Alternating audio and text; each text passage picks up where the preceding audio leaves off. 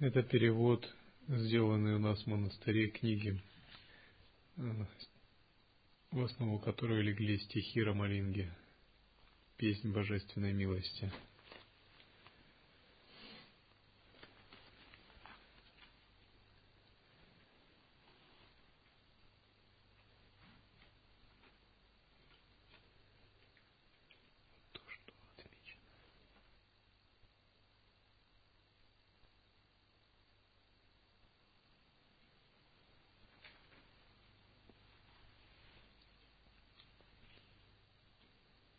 в этом мире я никогда не тебя.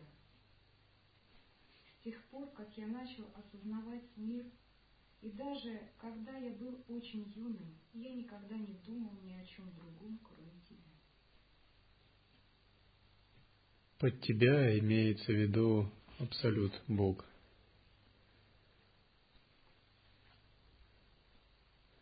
Я ни о чем ни другом не думал, кроме тебя. В этих словах лучшая истина Лая-йоги. Даже будучи молодым, я всегда думал о тебе и зависел только от тебя, оставив зависимость от чего-либо еще. Проверьте себя. Думал только о тебе. Можете ли вы также сказать? Я всегда говорю, о мой Бог, Ты есть мой Отец, являешься моим благодетелем. Я думал о Тебе без перерыва и пел для Тебя, любил любым возможным способом, не заботясь о мнении других.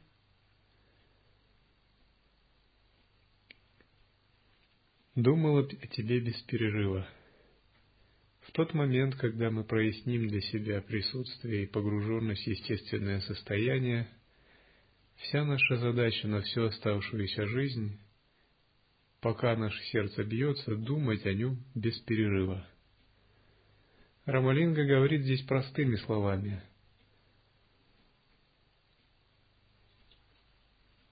Не объясняя тонкости расслабления, состояния вне мыслей, самоосвобождения и прочее.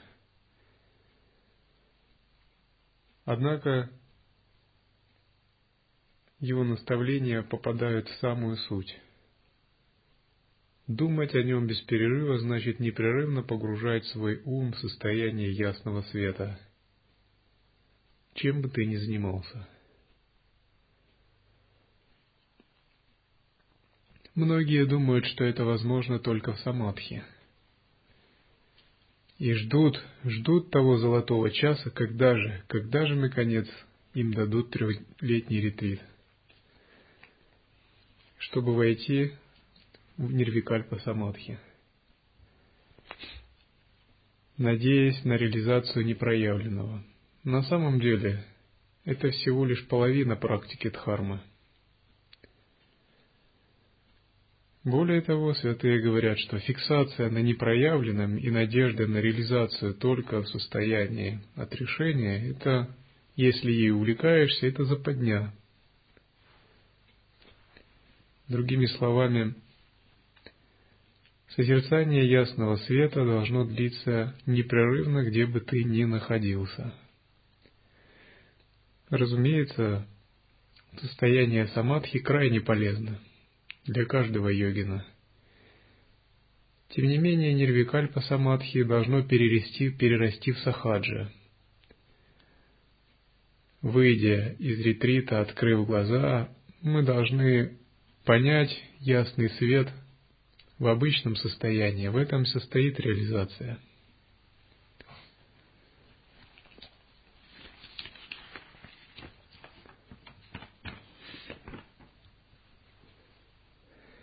Этот текст, чтение – это подношение Рамалинге.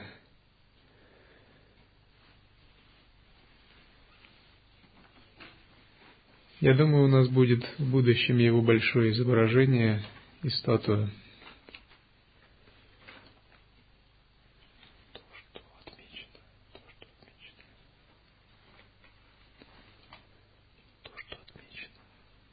Когда бы я не думал, это было только о тебе. Когда я был без мысли, я пребывал в полном одиночестве и оставался. Я не сделал ничего даже в малейшей мере, как проявление моей воли. Я делал все через твою волю. Все это, о мой Бог, ты знаешь, нужно ли мне так часто повторять. Еще раз прочтите.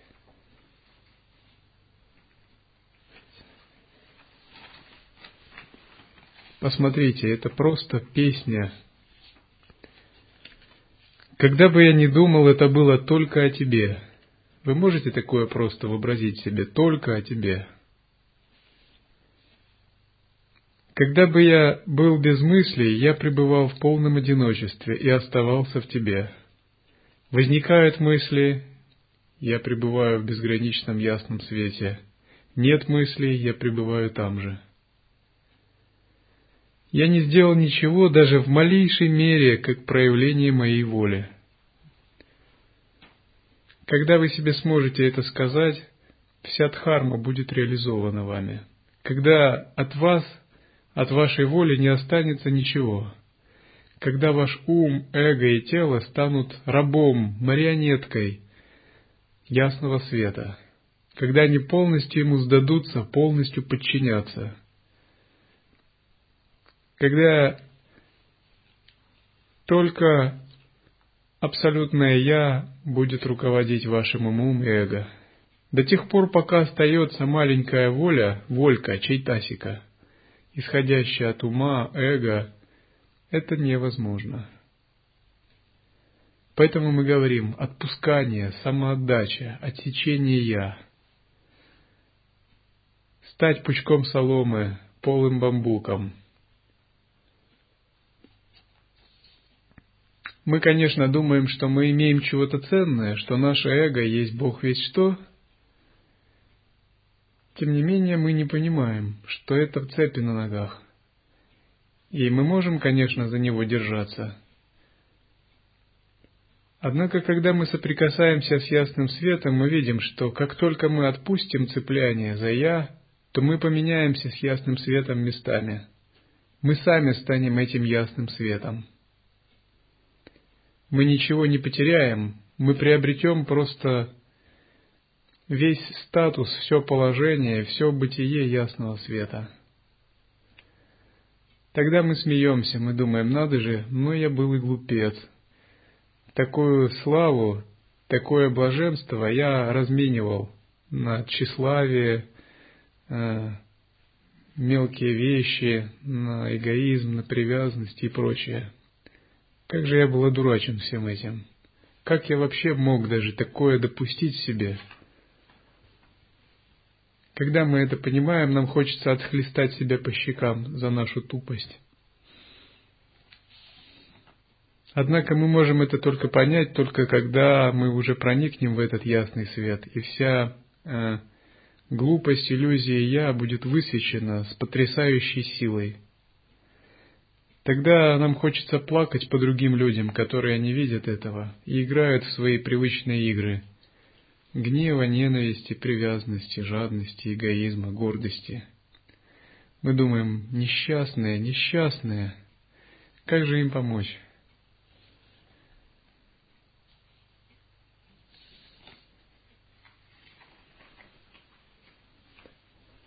Он говорил, что люди должны рассматриваться как равные, независимо от их религии, касты, Это комментарий а, автора этой книги. цвета кожи, клана, страны или чего-то еще. Что разделяет людей? С этим миром нужно обращаться таким образом, как будто это одна страна, и нет никаких границ. Существует только один Бог, и Он есть Арот Пиранджоти, великая эманация милости. А другие боги, которых мы прославляем как всемогущественных, есть только маленькой, являются только маленькой частичкой, и мы не должны прославлять этих богов. Наивысшим принципом Перефразируя его слова, божества и святые являются частью естественного ума.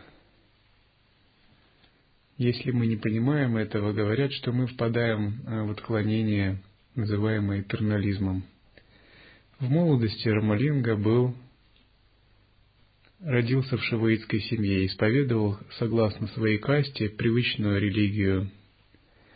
Но в детстве ему появился бог Картикея в зеркале. Не обучаясь ни в школе, ни у учителя, все знания он обрел сам, спонтанно. Бог Картикея, появившись, дал ему даршан, который полностью дал ему полное просветление. Это уникальный случай даже среди святых. И позже он говорил, что дхарма не должна иметь фиксации на уровне ума.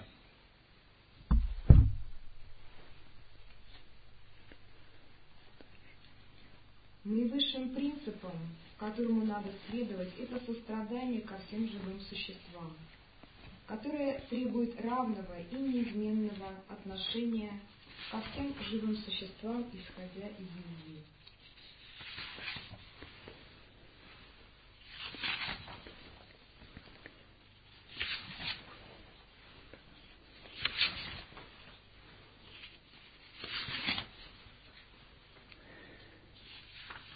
Сейчас многие считают, что его песнь божественной милости, его строки э, приравнивают к ведам, а некоторые даже считают, что они выше вед.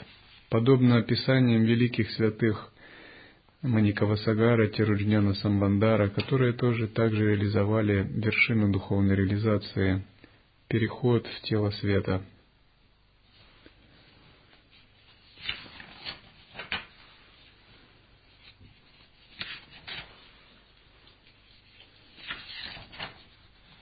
Когда-то Рамалинга написал, что его миссия в этом мире не пустила больших корней в Индии.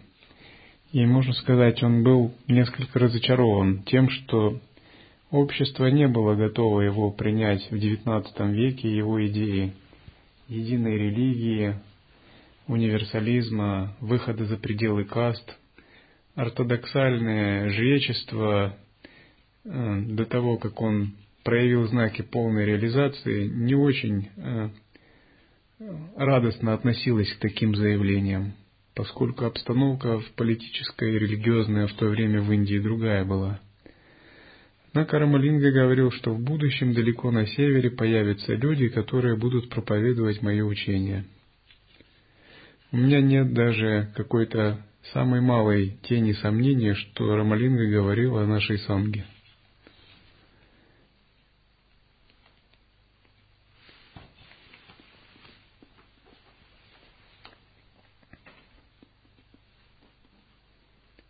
Можно сказать, что его пророчество сбылось. Он жил в прошлом веке, 1822 год. И все видели его, как он вел такой образ жизни и удивлялись его чудесам. В той части страны, где он жил, большинство людей были невежественны, и они имели сильные привязанности к их религиозным сектам, кастам, представлениям и так далее. Святой проповедовал им изменить себя, сделать общество бескастовым, но они не могли понять и оценить его учение. Однако он рассматривался всеми, кто его знал как великий святой. Мы способны понять его величие, э, великие принципы, которым он следовал, по которым жил, достигал, учил других через писание тех, кто писал о нем, и через бесчисленные вечные гимны, в которых он упоминал об этих вещах.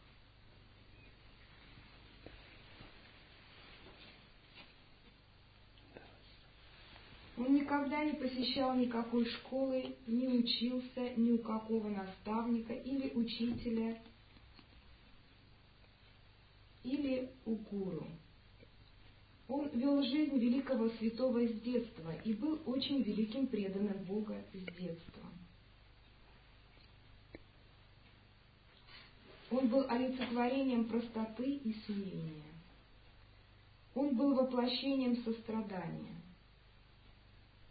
Всем людям нравятся святые, ученые люди, йоги и набожные люди э, тех времен, то есть современники рассматривали его как наиболее ученого и набожного святого во всех йогах и как великого джняни.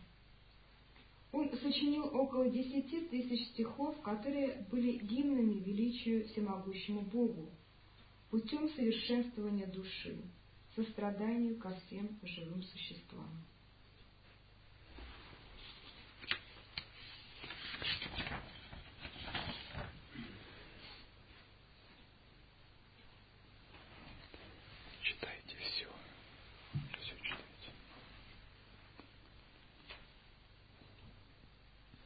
Любой человек, кто читает эти гимны, приходит в экстаз, тает от благоговения и становится очень сострадательным.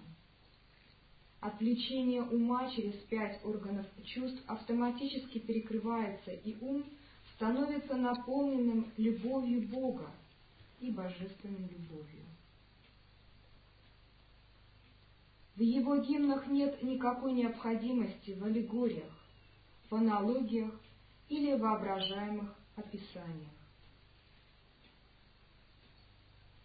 Они есть спонтан, они являются спонтанным изливанием мощных чувств, берущих свой источник из эмоций чарующего покоя спокойствия. Это наилучшие слова, приведенные в наилучший порядок. Они легко понимаются, и их язык простой и непосредственный. По своему стандарту это стихи очень возвышенного и высокого порядка. В них вы проходите через молитву, которая совершенствует душу, достигаете благословения Бога на благосостояние всех людей и всех живых существ.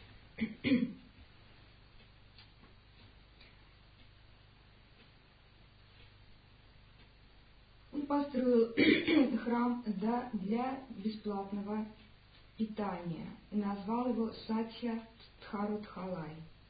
Он был построен для того, чтобы кормить бедных и лишенных крова. И тут не было отличий в касте, расе, в месте рождения, в плане для получения пищи. Даже сейчас коронную пищу получают около 200 человек каждый день без перерыва. Он построил также храм истины великой мудрости, храм, названный Сатяджняна Самбай, символ великой истины, предназначенный для понимания Бога и Его милости.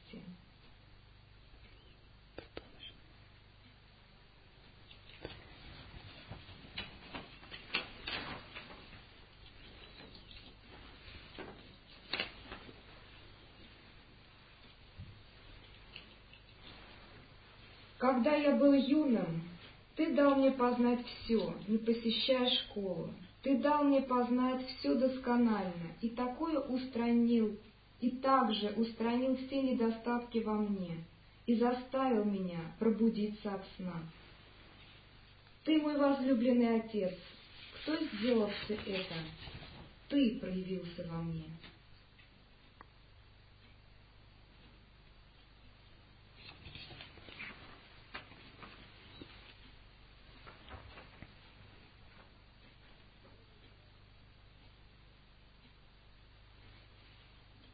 О мой возлюбленный Господь, Ты с радостью сделал все ненаписанные духовные секреты написанными в моем уме.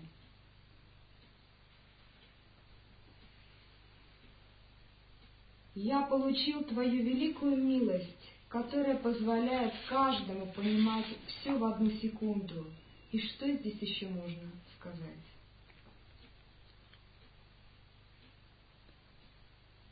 Рамалинга говорил, что даже самый тупой или глупый человек силой этой нисходящей милости может в один миг обрести полное абсолютное всеведение.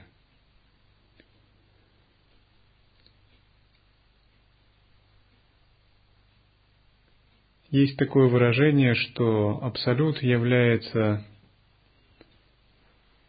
вором в теле человека – он пребывает там без его ведома. Он уже пребывает, но человек не знает об этом.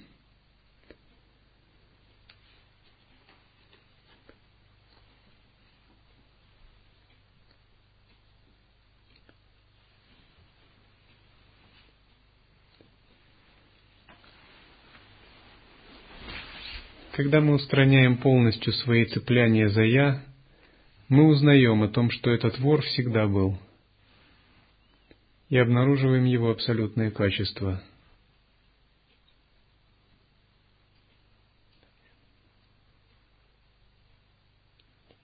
Это свет Божьей милости, это свет, который дал мне познать и понять все без изучения.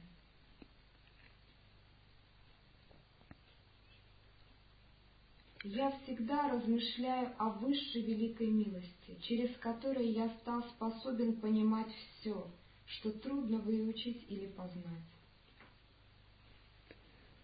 Этот цвет в терминологии лая-йоги называют ясным светом саморожденной мудрости. Говорят, что он подобен милости,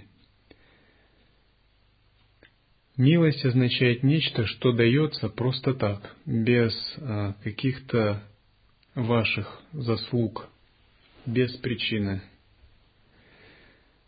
Таким же образом, когда мы практикуем, мы подходим к такой точке, когда мы обнаруживаем, что этот свет существует всегда в виде милости, и мы не можем его улучшить ни духовной практикой, ни аскетизмом. Единственное, что идет в расчет, это отсечение нашего «я» и самоотдача.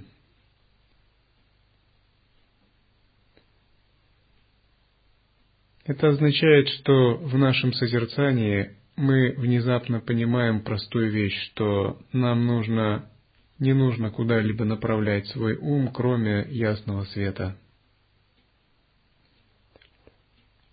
О, моя возлюбленная мать! Ты милостиво благословила мою способность понимать все, не изучая этого. Здесь Богу адресуется в этих станциях как матери, к той матери, что есть лучший пример любви, доброты по отношению к ее детям.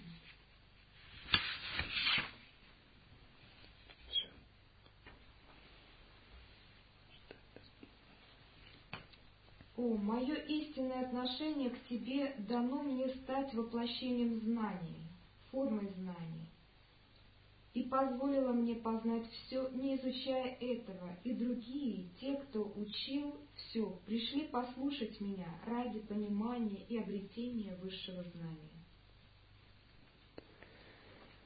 Брат думал, что Рамалинга был недалеким человеком – и он уходил утром из дома, не ходил в школу и приходил вечером. Он ходил в храмы или был в одиночестве. И так было днями. Тогда брат нанял учителя, чтобы учитель учил его. Учитель пришел и сказал, что а, Рамалинга ничему не учится у него. Тогда брат нанял другого учителя. Этот учитель пришел и сказал, что он не будет учить Рамалингу, потому что Рамалинга знает больше, чем он. Но брат не мог это поверить, и он сказал, сказал своей жене, чтобы она не кормила его из-за того, что Рамалинга не хочет учиться и ходить в школу из-за того, что он бездельник. И он сильно поссорился с Рамалингой из-за этого, потому что брах, брат был верующим, брахманом, ученым и сам читал лекции по духовным вещам. Однако случилось так, что брат однажды заболел, и Рамалинга случайно прочел лекцию всем, кто собрались в зале в одном храме. Тогда организаторы лекции были настолько увлечены его лекцией, и все люди, они сидели несколько часов, слушая его проповедь. И организаторы попросили, сказали, что они были бы очень рады, если бы всю оставшуюся часть лекции провел Рамалинга – Брат не поверил этому, и в следующий раз он пришел и слушал, как Рамалинга читает лекцию, подглядывая. Тогда внезапно он увидел, что его брат это вовсе не, не брат, а его брат это само божество. Он его увидел в виде одного божества, по-моему, в виде Картикеи. С тех пор он общался с ним очень почтительно, обращался.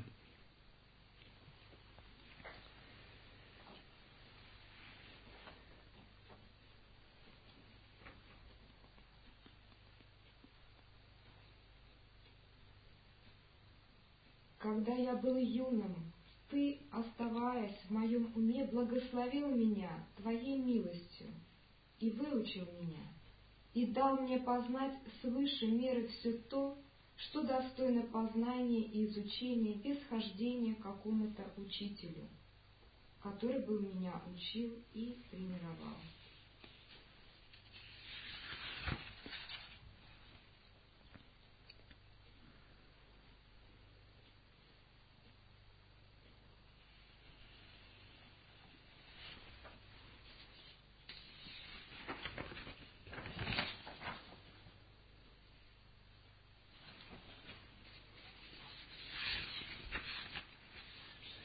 И когда брат узнал об этом, он сказал снова жене кормить его.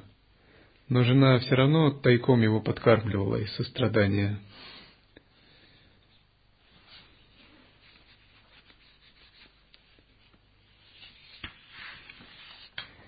Рамалинга также почитал как своего учителя Тируджняна Самбандара Свамигава, известного Махасидху, который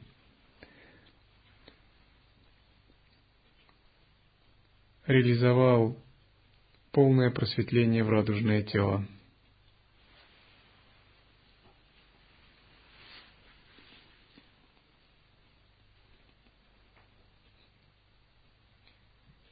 О Бог всех богов, Ты позволил мне познать все познаваемое. Ты позволил мне любить Тебя. Ты дал мне понять всякими способами, что наслаждение этого мира подобно миражу и нереально. Мой дорогой Господь, Ты остаешься внутри меня. Ты благословляешь меня Твоей милостью. Ты сделал меня достаточно великим, чтобы я не шел какому-то и не кому-то и не просил что-то. И все это по Твоей милости. Ты действительно милосердный. Ты стал великим, милостивым покровителем, когда я был юным и взял меня в свою паству. Наслаждение этого мира подобно миражу. Это следует всякий раз повторять, когда ум или эго захочет получить наслаждение отдельно от ясного света. Проблема не не в самом наслаждении. Проблема в том, что эго и ум хочет наслаждаться этим отдельно от ясного света, хочет приписать наслаждению какое-то собственное существование и цепляется за него. Это мы должны вспоминать, когда едим просад. Когда переживаем любые ощущения, зная, что наслаждение вне созерцания ясного света есть карма, есть кармическая, греховно обусловленная деятельность. Хотя у нас нет как такового термина грех. Скорее, в тантре нет, в принципе, разделения. Но можно сказать, есть единственный грех – это грех бессознательности.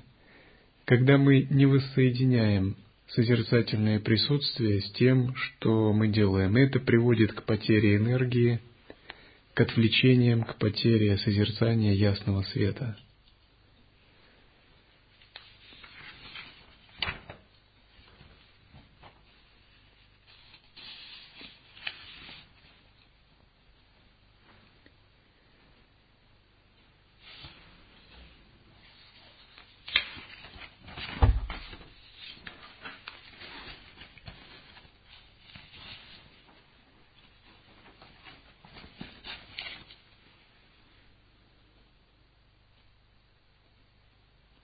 Когда я был юным, по Твоей милости я не позволял себе присоединяться к детским играм обычных мирских мальчиков и девочек.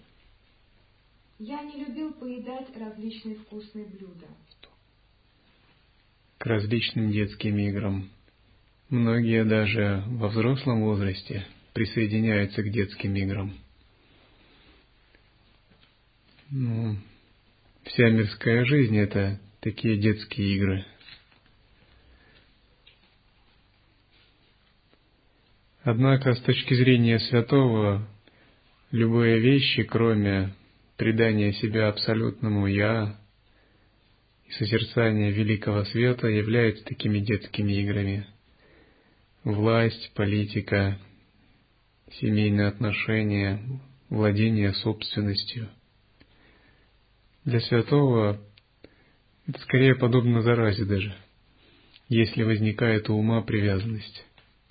Мы не говорим, что нужно занимать отвергающую позицию к этому. Мы говорим, что просто этому вообще не следует принимать никакого значения, а полностью отдать свой ум Абсолюту –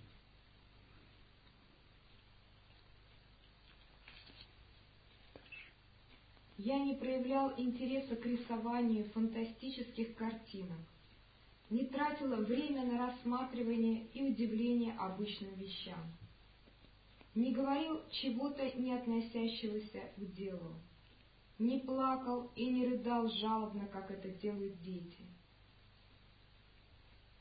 Я не ввязывался в ссоры с другими детьми, не делал пакостей, какие обычно делают дети — не потворствовал чему-то воображаемому. Не плакал и не рыдал за чего-либо, чтобы повлиять слезами на чувства матери. И ты, наделив меня мудростью, заставил почти все время находиться в одиночестве. И я принимал вещи так, как они приходили — не имея ни к чему симпатии или антипатии. Я всегда пел имя Бога и делал какую-то епитемию. Я всегда восхвалял и молился Тебе. Я сострадал мучаемся живым существам. Всегда пытался следовать высоким идеалам и принципам, воспевая Тебя и делая Тебе поклонение – и был очень благочестивым по отношению к тебе. Даже эти стихи Рамалинга, когда писал, он очень стеснялся этих стихов, и он не был инициатором их публикации. И он всегда сомневался, а, не является ли это его самовыражением. И только его друзья уговаривали их напечатать. И он говорил, что я их пишу только потому, что через меня этот абсолют изливается, и я это не отвергаю. Но если бы это было моим собственным излиянием, я провалился сквозь землю от стыда. Ты заставлял меня все это делать, о мой Бог, для всего, что я сделал по Твоей неограниченной великой милости. таким образом я могу вообразить, как я могу вославить Тебя.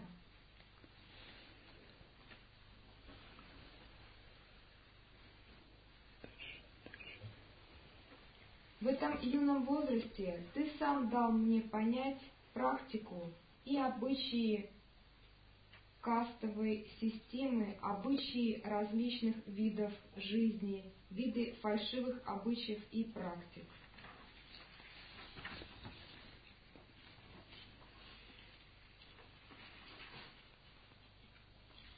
Что все они есть неправ... неправедные, несправедливые, и ты не позволил мне следовать им. Когда я стала старше, ты позволил мне подняться на более высокий духовный уровень и еще выше. И также позволил мне остаться на этом высоком уровне. Когда я стал молодым человеком, ты заставил меня повиноваться. Увлечение и искушение мирскими наслаждениями, что есть неотъемлемое качество этого возраста, по Твоей милости не возникали во мне даже в малейшей степени.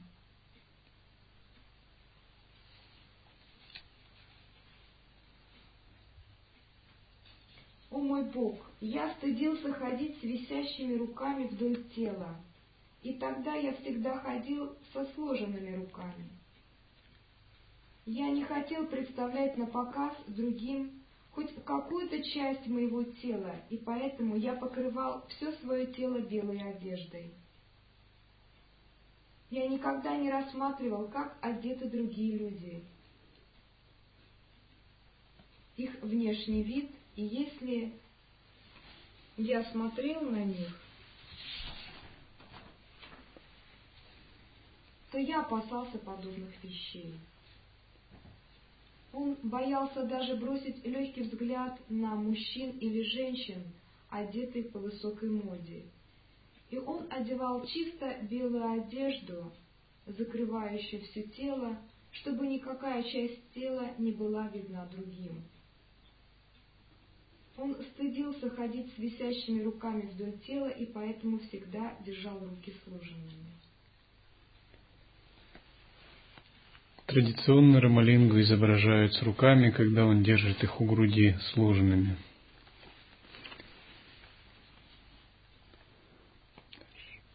Он изображается всегда со сложенными руками. В танцах он также имеет э, сложенные в статуях в статуях он также имеет сложенные руки. Он носил только чистую белую одежду. Тхоти покрывало его тело только до колен. Было модным носить тхоти, не спадающими ниже лодыжек, но простые люди нашли его только, шили его только до колен. Носили его только до колен.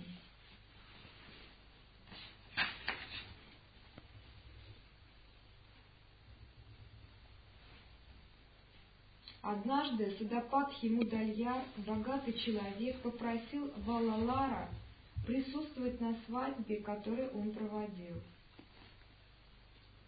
Святой принял приглашение и пошел посетить церемонию.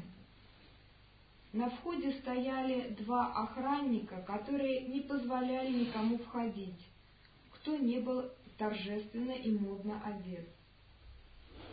Когда святой это увидел, он не вошел в свадебный дом и присел на обочине возле противоположного дома. Другие, кто увидел это, сообщили Мудальяру и всем остальным. Они все вышли и попросили святого присутствовать на свадьбе.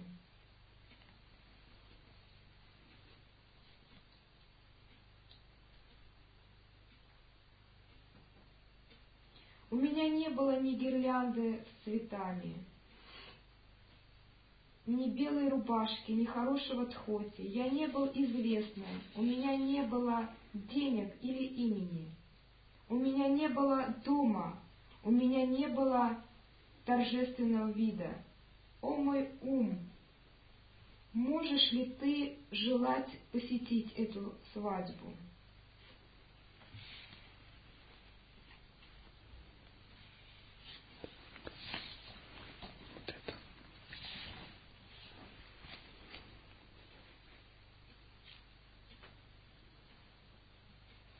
Его друзья одели в тхоть, отливающий серебром. Но из-за этого святой выглядел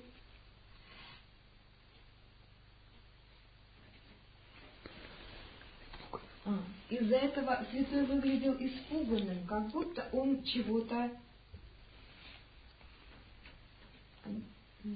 боялся. боялся.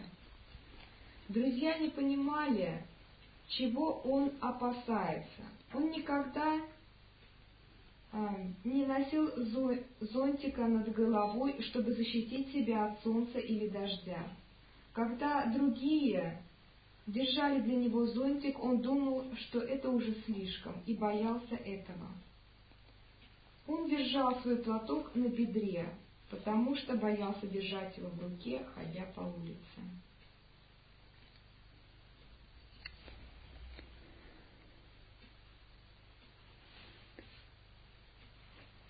Далее он пишет, «У меня было видение Господа, и я хотел оставить это в тайне от всех. Это великое достижение. Но я стал известным народу. Я не могу понять, от Бога ли было оно. Ему не нравилось оставаться в больших городах.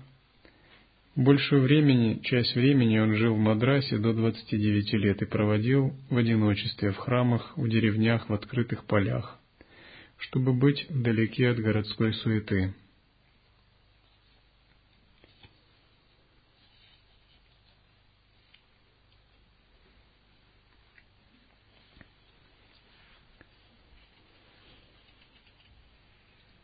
Если сострадание во мне уменьшится, я немедленно умру, о мой Бог. Это мое заявление к Твоим золотым стопам. Его считают воплощением сострадания – Говорят, что он сильно страдал, когда видел малейшее страдание живых существ, когда он видел, как забивают животных или кто-то ссорится, и особенно в молодости, когда он проходил разные этапы духовной эволюции, он испытывал, будучи очень чувствительным, испытывал сильнейшее страдание. Далее он пишет – Мое желание заключается в том, что я должен стать воплощением сострадания по Твоей милости, которая дает вовремя поддержку.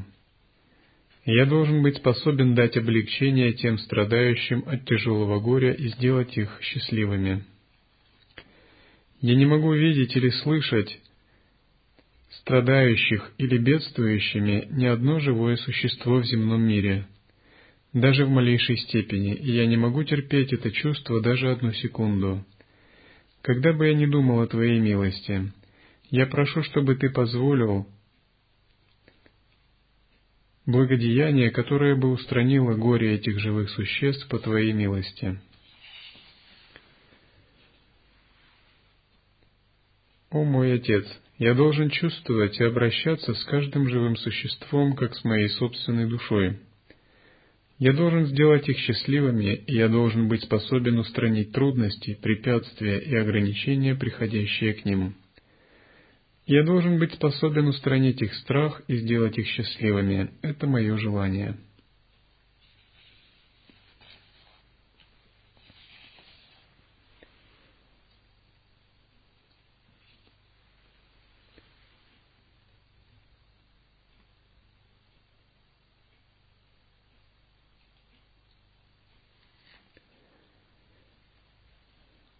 О достойный Господь, о истина, которая не может быть осознана даже великим человеком, кто делал аскезу.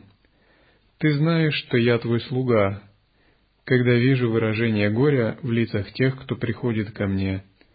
Мои друзья, родственники, соседи, братья моей матери, сестры и другие, не связанные со мной люди, я чувствую себя, как будто я упал в обморок, и мой ум обрел ошеломляющий опыт — Рамалинга описывает состояние, которое у нас называют расщепление личности. Когда мы приближаемся к освобождению, мы не живем на уровне подсознания. У нашего эго нет границ. Мы, мы не живем на уровне поверхностного сознания. Мы становимся очень чувствительными. Мы уже чувствуем себя не только в этом теле, но и в теле другого, в теле коровы, теле кого угодно. Это описано также в случае с Рамакришной, когда быка на другом берегу били, а Рамакришне стало больно. Ученики сказали, ну это уж слишком. Рамакришна сказал, слишком, да, ну посмотрите. На его спине увидели удары, так же, как удары на спине быка, следы от ударов. В это время мы не пребываем только в теле, а мы пребываем в тонком теле, а оно одновременно чувствует кармы и страдания многих живых существ. И любые такие страдания бьют нам словно по голове. Это происходит потому, что наш ум еще не освободился полностью, и мы не можем видеть свет за этими существами, но чувствуем их поверхностное страдание. Я могу сказать также на своем опыте. Когда мне было лет двадцать, я находился в примерно подобном состоянии, не умея с ним обращаться. Я увидел двух девушек, которые были младше меня. Я практиковал ходьбу, парке, может быть, 19 лет. Эти девушки были чуть-чуть младше меня, им было по 16 лет. Я медитировал, будучи в очень глубоком состоянии подсознания. Девушки эти были пьяные. И они также были очень вульгарные, они грязно ругались матерными словами. И когда они прошли мимо, что-то выкрикивая, таком совершенно непотребном состоянии, для меня это было подобно удару по голове. И это был сильный шок для сознания и страдания. Я буквально рыдал за этих девушек, за их невежество, за то, что они такие несчастные, за их, за их такую неблагую карму. И сам себя чувствовал очень плохо целый день поскольку я тогда не был, я в теле, в тот момент, когда эти девушки проходили, я стал этими двумя девушками и почувствовал всю их тупость, все невежество, весь тамос, и это было очень больно. Когда мы продвигаем дальше, такие вещи больше не сбивают наше естественное состояние, и мы видим свет даже в таких вещах. Сейчас бы я, конечно, не стал плакать, глядя на этих девушек. Я подумал, надо же, даки не развлекаются по полной программе. Это благословение, благоприятный знак. Или Кали делает яростное подношение 5М. Поскольку ясный свет, он не теряется ни в каком живом существе, как бы оно ни страдало или в каком бы оно тамосе не было. Но пока мы не можем прозревать ясный свет, и в нашем уме есть двойственность, приятие и отвержение, то такие вещи нас по-настоящему выбивают из естественного состояния. Мы отождествляемся с ними и получаем их карму. И Рамалинга действительно сильно страдал в эти юные годы, и постоянно описывается это. Эти страдания исчезли, когда он повзрослел, и у него полностью исчезло разделение и двойственность. Здесь он описывает свое детство и юношество.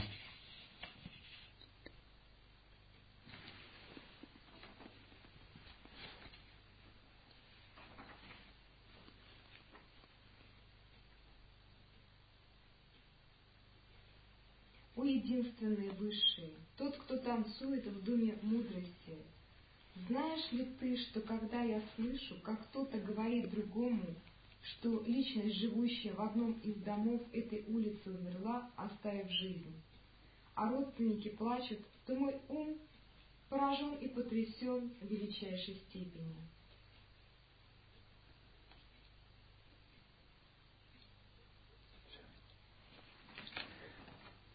О Господь, когда я нахожусь среди людей, которая подходит ко мне с несколькими болезнями или ранениями и подвергаются таким страданиям, то я очень сильно чувствую, и я гневаюсь от этого, у меня возникает чувство истощения. Я дрожал от этого сильного чувства, смущался и чувствовал себя беспомощным. Подобные вещи, которые я переживал раньше когда-либо, я вспоминал в этот момент. Знаешь ли ты, как я был шокирован? О Бог труднодостижимый каждым, сияющий в доме мудрости. В этом мире, когда бы я ни проходил мимо кого-то, говорящего, что кто-то терпит муки голода, что они голодны, и из-за истощения они борются за выживание, мой ум получал очень сильный шок. Если бы что-то в этих в этом мире сказал, что он голоден, мой ум бы получил очень сильное потрясение. О мой отец, где бы вороны не каркали, коршуны не произведили резких звуков, не кричали бы совы, а птицы бы не шумели, са, не шипели. Эти звуки означают, означали дурные предзнаменования. Если я их видел, мой ум ломался, и я чувствовал страх, истощение, подобно тому, как если бы я упал в обморок. Когда мы пребываем в таком сознании, мы становимся очень чувствительными, обнаженными, словно с нас, с нас сняли панцирь или кожу. И сознание становится очень подвижным, непостоянным. Любая малейшая вещь выбивает его. Оно меняется с большой скоростью, под малейшим воздействием, одно неосторожное слово, нечто происходящее и прочее.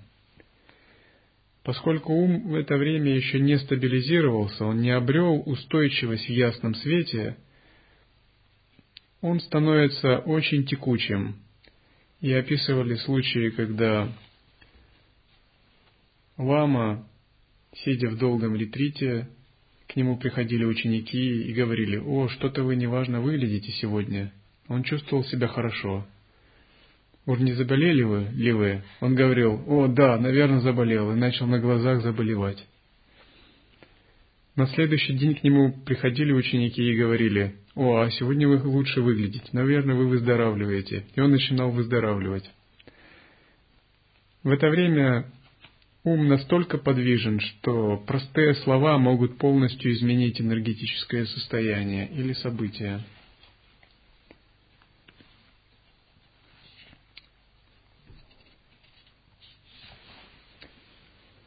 «О мой отец, я не способен описать размер моего потрясения, когда я узнаю, что злой человек держит пари на бедного и покорного.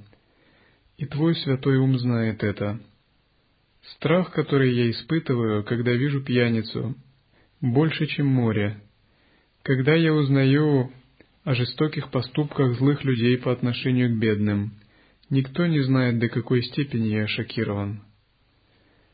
Рамалинга переживал это с огромной силой, поскольку он был обладал очень большой святостью. О мой отец, когда я слышу, что случилось ограбление, я чувствую себя спаленным на горячем огне. Когда кто-либо неожиданно прибывает по срочному делу, я потрясен чувством, что кто-то подвергается беспокойству. Когда кто-то ссорится с друг с другом, издавая крики, мой ум дрожал много раз. Когда кто-то закрывал засов двери с сильным шумом, я смущался и приходил в замешательство. Когда кто-то кричал от боли, я чувствовал сильное потрясение внутри. «О мой отец, известно ли это тебе?» Когда я видел кого-то плачущим от горя со слезами на глазах, Возможно, даже из-за неудачного случая я также плакал, и слезы катились с моих глаз, сильным чувством потрясения, с выражением «что с ним случилось?». Когда кто-то подошел ко мне и неожиданно позвал меня, я не знаю почему вообразил, что случилась с ним беда. Я смутился и даже забыл спросить, рассказать мне, что же с ним случилось. Обладая огромным состраданием, Рамалинга находился постоянно в таком. Он переживал за каждое живое существо, за собак, кошек, насекомых, поскольку чувствовал их всех неотделимыми от своего сознания.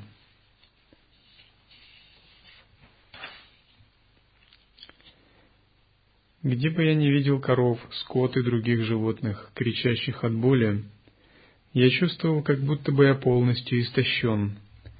Когда я их видел слабыми, я также чувствовал себя очень слабым. Когда я видел домашнюю птицу и других птиц, кричащих от агонии, я чувствовал себя полностью разбитым. Когда я видел злого мужчину, несущего нож в его руках, я задавал себе вопрос, что это есть, гневаясь от этого.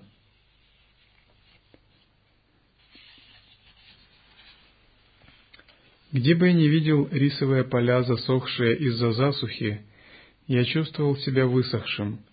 Когда я видел людей, ничего не имеющих в крайней бедности, ходящих от дома к дому и просящим милостыню, и не получающим достаточно пищи, чтобы удовлетворить голод, я получал потрясающий шок. Где бы я ни видел людей, страдающих от неизлечимых болезней или от продолжительных болей, я чувствую, как будто я получил сильную, сильную боль. Когда бы я не видел бедного человека, страдающего от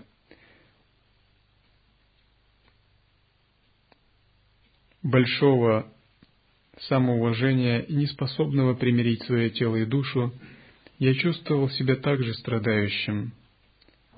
Когда я видел людей, ставящих храмы для полубогов или маленьких богов и зовущих их, делая жертвоприношения животных, птиц, овец, свиней, козлов, петухов и куриц, убивая свои жертвы, я очень сильно чувствовал эти плохие поступки и моя душа боялась, когда я проходил мимо подобных плохих храмов. Когда бы скверный или безнравственный человек не начинал убивать неожиданно других живых существ, я боялся, когда бы я не видел, как другие живые существа бьются в агонии, и я дрожал от страха. На этой земле, когда бы я не видел рыбные сети, рыбные крючки, ловушки, о мой отец — мой ум всегда дрожал от страха за этих живых существ. Разумеется, Рамалинга дрожал от страха не за себя, а за страдания, которые переживали живые существа.